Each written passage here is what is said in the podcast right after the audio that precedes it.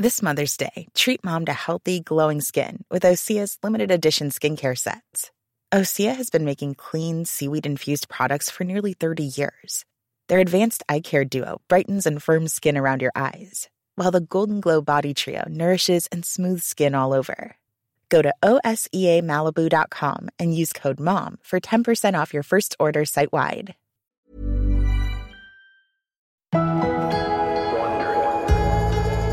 Ok, gente, è arrivato il momento che tutti stavate aspettando.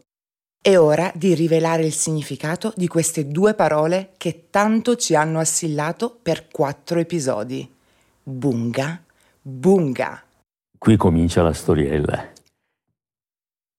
È il nostro uomo che parla al giornalista Alan Friedman. Ricordate Friedman? È colui che ha intervistato Berlusconi per decenni. E badate bene, quando si è in compagnia di uomini potenti dall'ego smisurato, è molto importante ridere alle loro battute. Racconta le stesse barzellette e gli stessi aneddoti. La prima volta fanno ridere, la seconda volta sorridi, la terza volta diventa ripetitivo. Ma Silvio ama proprio raccontare questa storiella. Ci sono due italiani, dice, che vengono catturati da una tribù in Libia. Questi vengono presi dall'unica tribù? Vengono portati in un villaggio, legati a un palo, con la gente che grugnisce e danza intorno a loro, ripetendo mille volte le stesse parole. Bunga bunga bunga bunga. Finisce la danza lo stregone si avvicina a Cicchitto e gli dice tu morire o bunga bunga? Lo so, è la storiella meno politicamente corretta che esista, ma sto citando testualmente. Sono le parole del Presidente del Consiglio. E come tutti noi, tra morire bunga bunga, ha scelto, dice bunga bunga. L'uomo non sa cosa sia il bunga bunga, ma come era prevedibile, sceglie il bunga bunga. Così tutti i guerrieri del villaggio si mettono in fila e lo sodomizzano. Vicina all'altro a Bondi e gli dice tu morire o bunga bunga? Bondi, avendo visto cosa era capitato a Cicchito, dice morire. Ah va bene morire, ma prima un po' di bunga bunga. Già, il bunga bunga era una battuta di cattivo gusto. La verità è che in Italia ancora in molti amano Silvio Berlusconi e le sue buffonate, ma c'è qualcuno vicino a lui che si sta stancando delle sue battute, qualcuno che non ride né si diverte più come prima. Il suo nome è Veronica Lario, nota anche come la signora Berlusconi.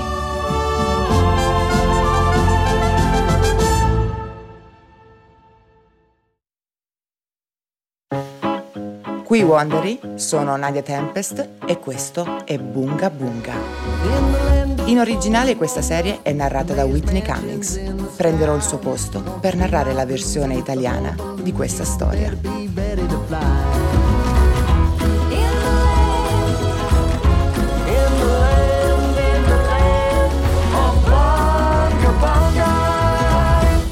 Questo è il quinto episodio. Guardati allo specchio. Ho raccolto alcuni dei suoi commenti sessisti. Silvia Poggioli, una giornalista americana a Roma, ha registrato le migliori massime di Berlusconi. Gemme tipo... Dice mai pagato per fare sesso. La soddisfazione più grande sta nella conquista. Se devi pagare, che gusto c'è? Le donne sono il regalo divino più bello per gli uomini. Per prevenire lo stupro servirebbero tanti soldati quante sono le belle donne italiane. Si vantava della bellezza delle giovani deputate del suo partito, denigrando quelle dell'opposizione, definendole sezione menopausa. Una volta chiamò a un talk show serale per punzecchiare un ospite, una deputata dell'opposizione. Ma soprattutto Berlusconi crede che sia brutta. Ad ogni modo, chiamò durante un programma tv da Palazzo Chigi per dirle è più bella che intelligente. Per la cronaca replicò così, non sono una donna a sua disposizione. Una volta disse, dormo solo tre ore e ho ancora abbastanza energia per fare l'amore per altre tre ore. Questo è il tipo di commenti che faceva spesso in pubblico. In privato è molto peggio, perché in privato non si tratta solo di quel che dice, ma di quel che fa. Per spiegarlo, dobbiamo tornare a una storia d'amore da favola, che ha inizio nel 1980.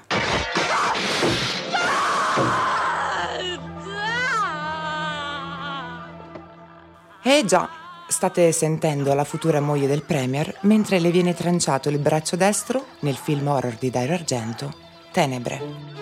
Prima di conoscere Berlusconi, Veronica Lario era una modesta attrice di film minori. È questo che faceva Veronica, prima di farsi notare da Berlusconi.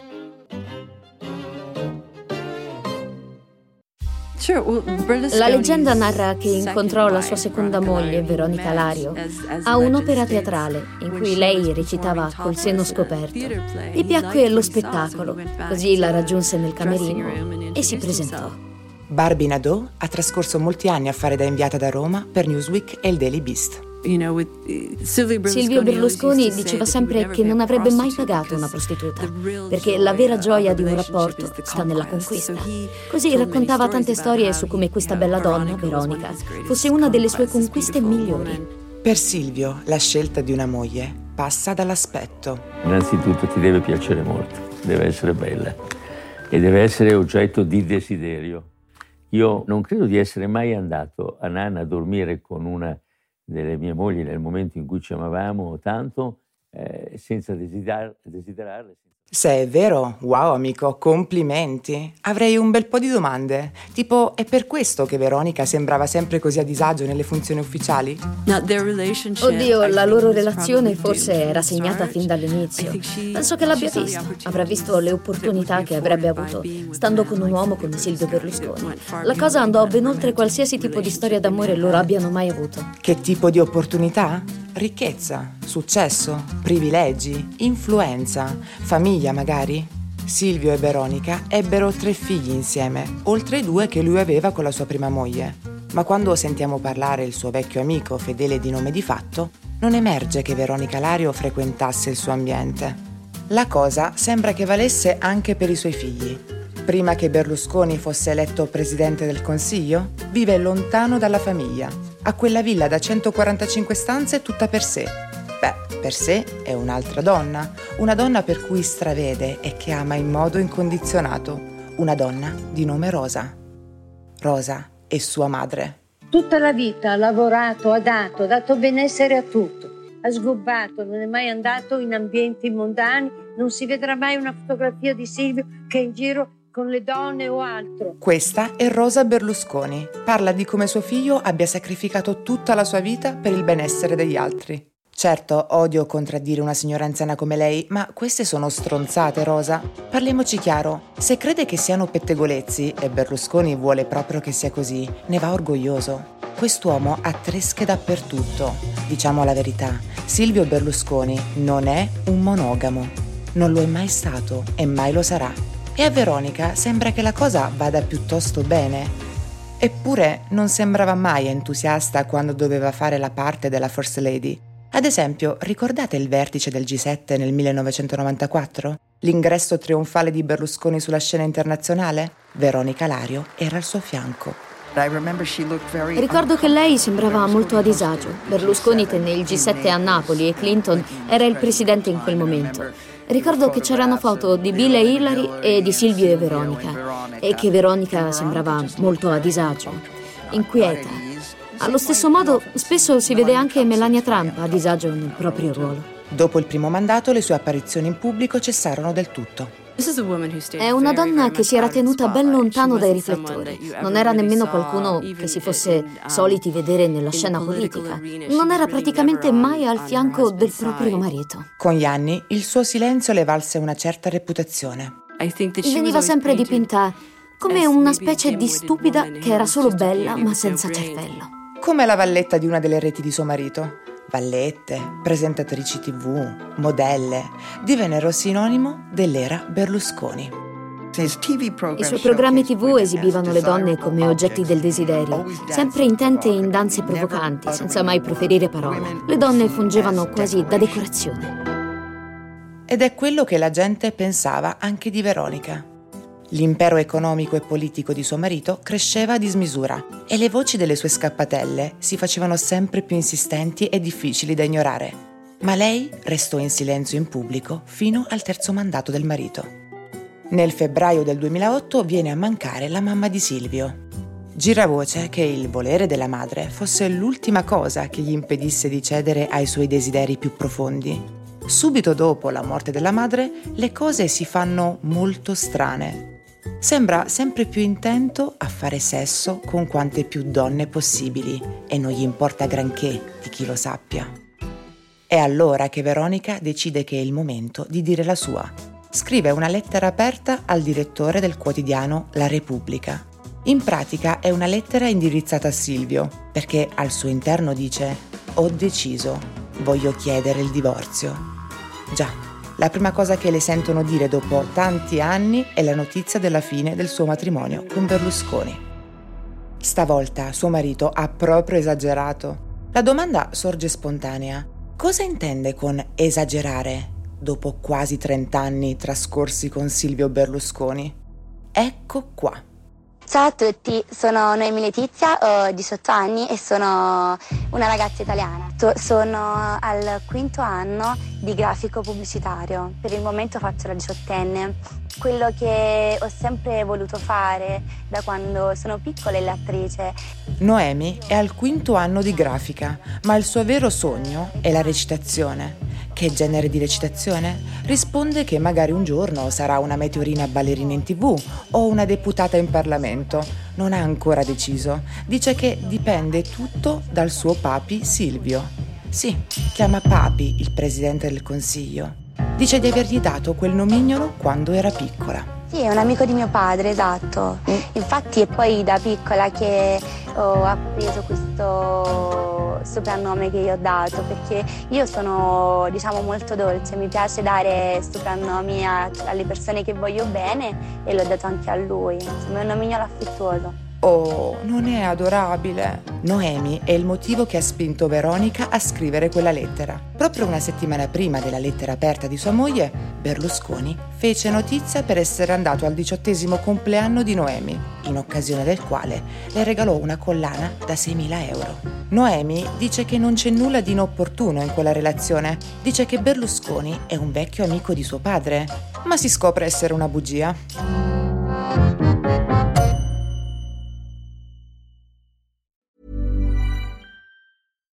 Here's a cool fact a crocodile can't stick out its tongue.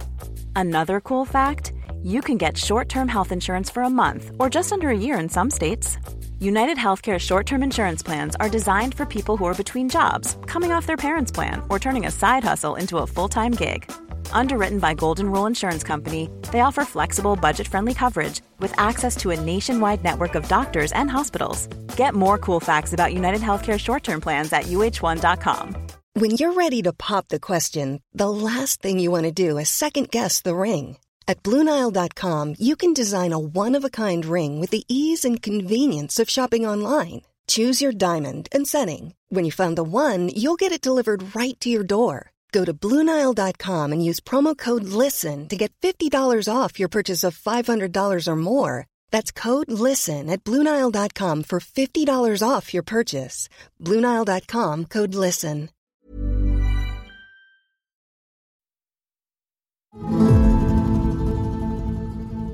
Allora, in che modo il 72enne Silvio Berlusconi conosce la giovane Noemi Letizia?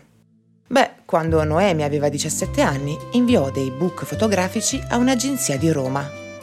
Da lì finirono nelle mani di Emilio Fede, il giornalista di Berlusconi che svolgeva anche il ruolo di scopritore di talenti di Berlusconi. Ricordate il dolcissimo Emilio Fede? Quattro mesi dopo, Noemi viene chiamata da un ammiratore segreto, un uomo più grande che si dice rapito dal suo volto angelico. Lei non ne riconobbe la voce, così il chiamante si sentì offeso. Ma non si sente chi sono? le chiese. Ecco il suo ragazzo dell'epoca, un certo Gino. E un giorno all'improvviso mi chiama Noemi e mi dice: Sai, amore, sai chi, chi mi ha chiamato? E dico: Chi ti ha chiamato? Mi ha chiamato il presidente del, consiglio. Del consiglio. E io dico, ma è impossibile, ma vedendo ti chiama a te, eh, cosa ti chiama a fare? E lei mi dice, sai amore, è tutto per caso, io non ci credo nemmeno io, però forse ha detto che un giorno mi richiamerà. E che adorava il suo viso angelico, la sua purezza e la sua semplicità. Certo, sarà andata così. Nessuno conosce con certezza la vera entità della loro relazione, o se avessero o meno una relazione amorosa. Ad ogni modo, tutto ciò era a dir poco disgustoso. Ugh, al punto che mi viene da vomitare anche solo a raccontarlo. Vi immaginate come deve essersi sentita Veronica, la moglie di Berlusconi, quando ha aperto il giornale e ha letto la notizia di suo marito presente al diciottesimo compleanno di una ragazza a cui ha regalato una costosa collana? Veronica dice: La cosa mi ha sorpreso. Non è mai andato neanche ai diciottesimi dei suoi figli, sebbene fosse invitato. Fu allora che Veronica Lario, la First Lady italiana, disse ora basta. Veronica dice chiaramente chiudo il sipario sul mio matrimonio, perché non posso stare con un uomo che se la fa con le minorenni. Descriveva con sdegno il debole del marito per le donne più giovani, che, a detta sua, si offrivano come giovani vergini al drago per ottenere successo e notorietà. E non era arrabbiata solo per la storia di Noemi Letizia. Credo che forse stesse provando a esprimere il proprio sgomento per il modo in cui tutti fossero riusciti in questo periodo, non so, a lasciarsi incantare dal fascino di Berlusconi. Bisognerebbe guardarsi allo specchio perché quest'uomo, Silvio Berlusconi, ha offerto agli altri una realtà distorta, facendoli sentire ricchi senza esserlo, facendo sentire gli anziani capaci di avere donne bellissime pur non potendo, facendo sentire chiunque quello che non è. Dopodiché Veronica si scatena per davvero. Dice che le vallette che Berlusconi ha messo in Parlamento sono, a detta sua, rifiuti senza vergogna. Berlusconi always wanted to have Berlusconi ha sempre voluto che il 50% dei deputati fossero donne. Tuttavia, credo che fosse stata piuttosto crudele nel dichiarare chi fossero quelle donne. Erano ragazze da calendario sexy, erano ragazze con cui aveva avuto storie reali o presunte, così disse la sua. Sul serio, voglio dire, una cosa che colse di sorpresa un bel po' di gente fu quella di dire: Voi donne che vi siete approfittate del mio ex marito, non pensate lontanamente che vi prenda seriamente. Non è così, non siete nessuno nessuno, siete solo tutte parte di un circolo malato. Ho fatto del mio meglio, tutto il possibile. Ho provato ad aiutare mio marito, che non sta bene. Ero del tutto impotente. Ora dico basta. È il momento che questo paese si guardi allo specchio. Dopodiché Veronica Lario conclude ribadendo che suo marito è malato. La sua lettera è una bomba pronta ad esplodere. Quel suo intervento così deciso credo che fosse davvero scioccante. Penso che nessuno se l'aspettasse. Veronica Lario, attrice in film di serie B, ballerina in topless, la stronza denigrata a cui non frega più un cazzo, è decisa a far saltare tutto in aria. Che spettacolo! Me la vedo che lancia una granata sull'auto mentre con calma si allontana dall'esplosione alle sue spalle. Sembrava molto sincera e venne presa seriamente, perché se c'era qualcuno che lo conoscesse bene, quel qualcuno era lei. Rivelò la vera identità di Berlusconi, che non era l'eccezionale uomo romantico e amante eccezionale che tutti gli uomini volevano essere e che le donne volevano, ma è stato un uomo osceno in tanti modi.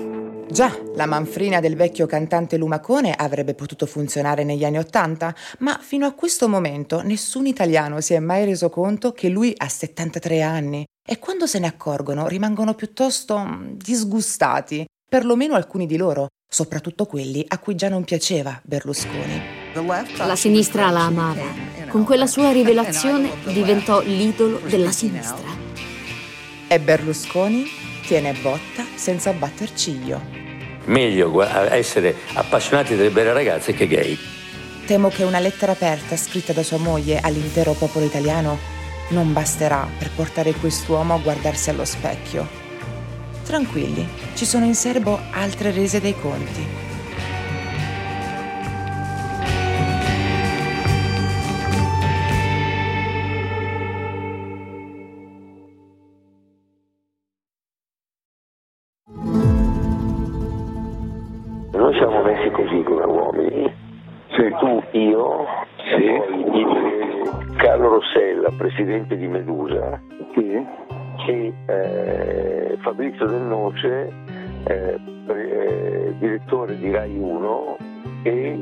Responsabile di tutta la fiction Rai.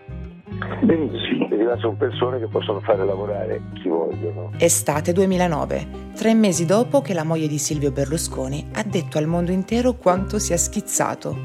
E Berlusconi è al telefono, che organizza una festicciola con un amico di nome Giampaolo Tarantini. Tarantini ha portato 30 donne diverse al palazzo del Premier a Roma, ma stavolta porterà una escort chiamata Patrizia Daddario. C'è da dire che portare una escort al Premier non è nulla di nuovo. Dopotutto Tarantini è un pappone, nel vero senso della parola. Ciò che è nuovo è quello che ha Patrizia Daddario nella borsetta. Vi dirò di più tra poco.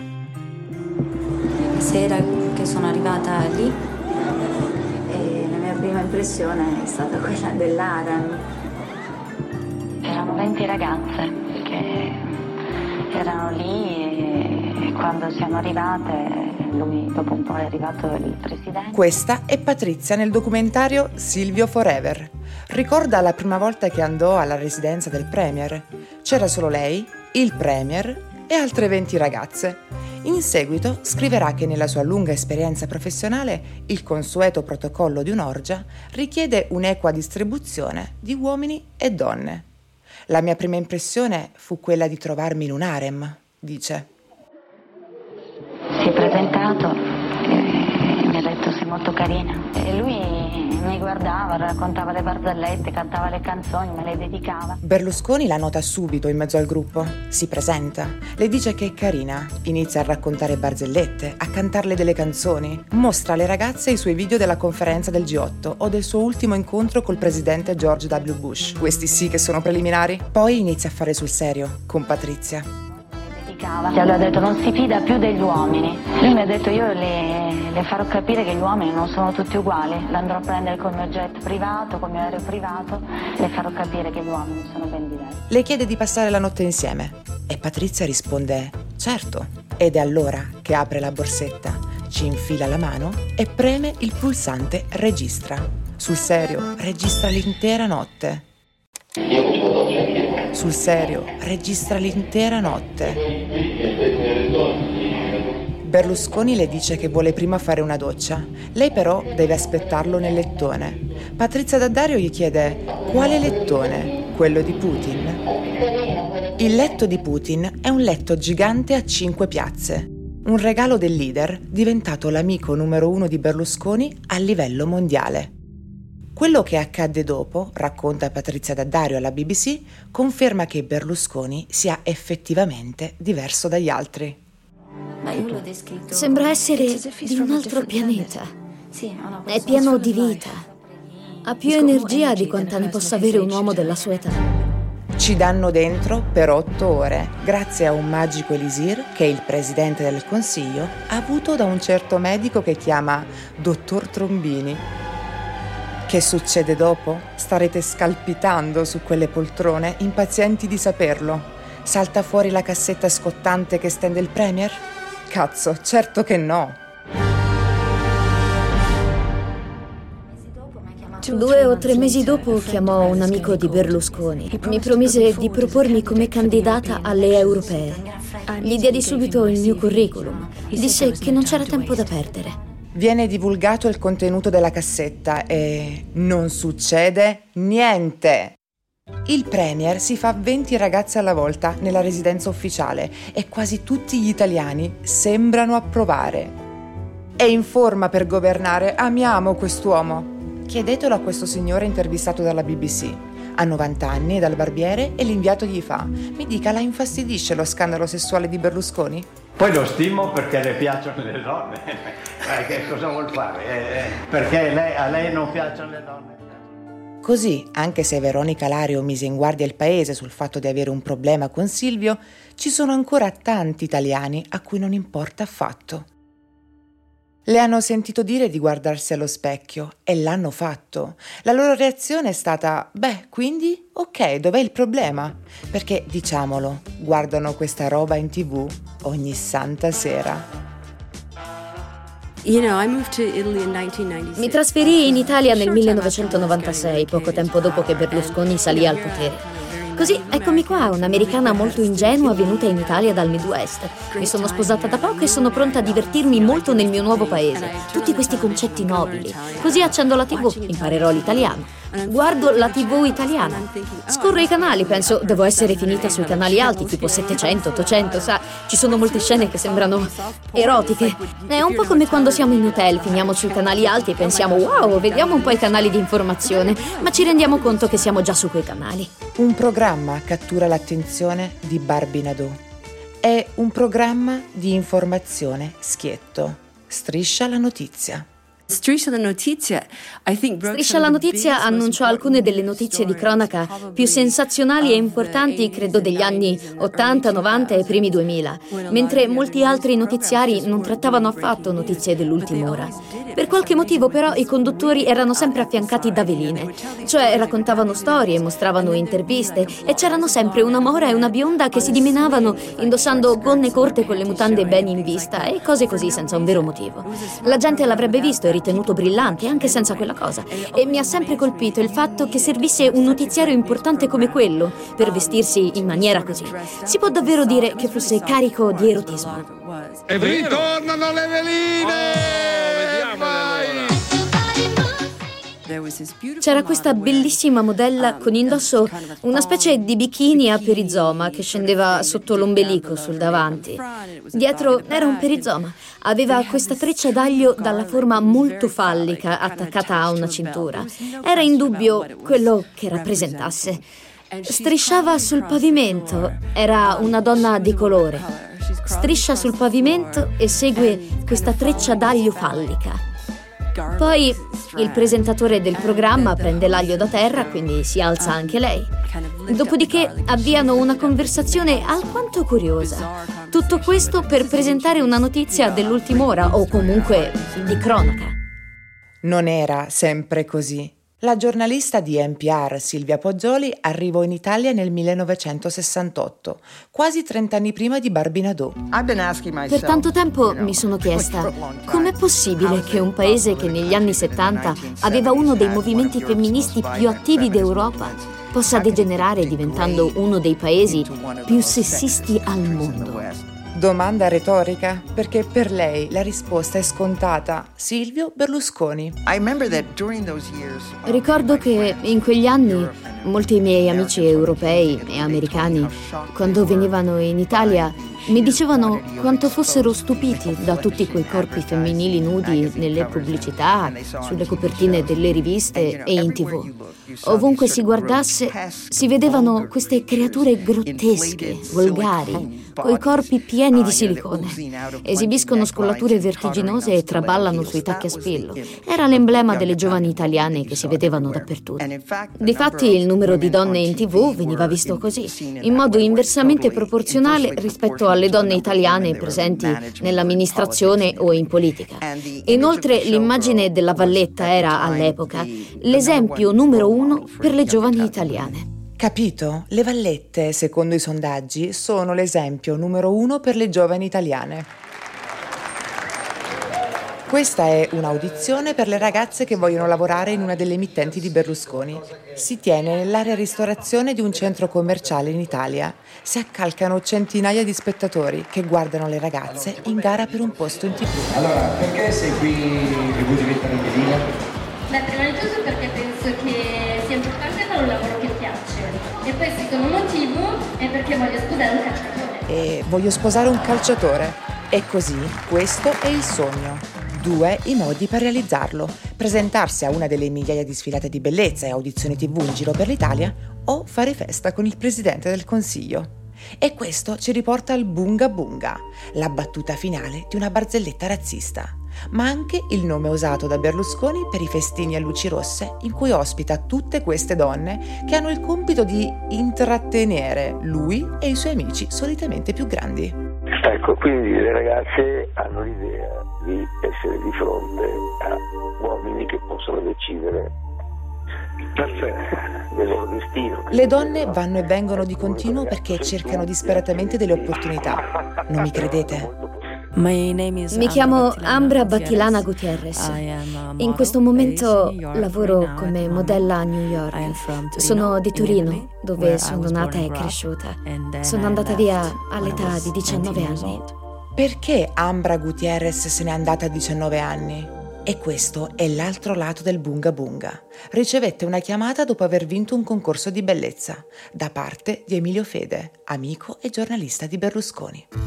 Emilio chiamò di nuovo, dicendo che volevano invitarmi per festeggiare beh, la vittoria. Pensai, ma è fantastico! La invitò a cena. Venivo dal nulla, pensai, ok, forse è una buona idea. Le manda un'auto? Non mi dispiace andare a Milano. Forse andremo a cena con Emilio Fede. Stava guidando e mi addormentai. E quando si sveglia è in un posto mai visto prima. Mi sveglio e mi trovo nel vasto cortile di una villa immensa. Vedo che è notte, ma mi accorgo che è una villa immensa con delle luci, al che faccio dove siamo? Sono certa che vi siete fatti un'idea. Nel prossimo episodio di Bunga Bunga entreremo in quella festa con Ambra.